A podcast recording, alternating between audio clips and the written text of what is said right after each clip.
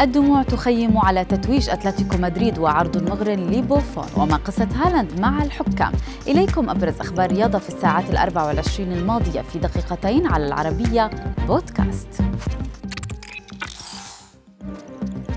في لقطة سرقت الأضواء من تتويج أتلتيكو مدريد بلقبه الحادي عشر. ظهر لويس سواريز وهو يجهش بالبكاء خلال تواصله مع عائلته عبر FaceTime.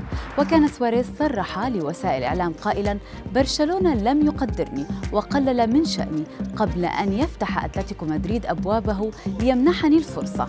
سوف أظل ممتنا لهذا النادي. نجوم كثر هنأوا سواريز بهذا الإنجاز من بينهم لاعب باريس سان جيرمان نيمار. رغم الفرحة العارمة بتتويج أتلتيكو مدريد بطلاً للدوري الإسباني غطى الحزن فجأة على الأجواء إثر وفاة مراهق يبلغ من العمر 14 عاماً خلال احتفالات الجماهير. الحادثة وقعت أثناء وجود المشجع مع أصدقائه في حافلة صغيرة ملقياً بجسده خارج النافذة قبل أن يصدم رأسه بجدار في مرآة بالسيارات مسعفو الطوارئ حاولوا إنعاشه لمدة ساعة بيد أنه لم يستجب.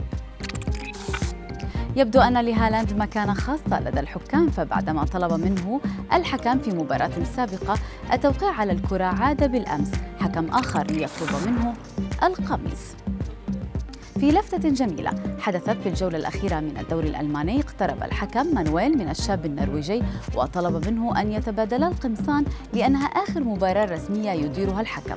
هالاند وافق على الفور وحرص على التقاط الصور مع الحكم.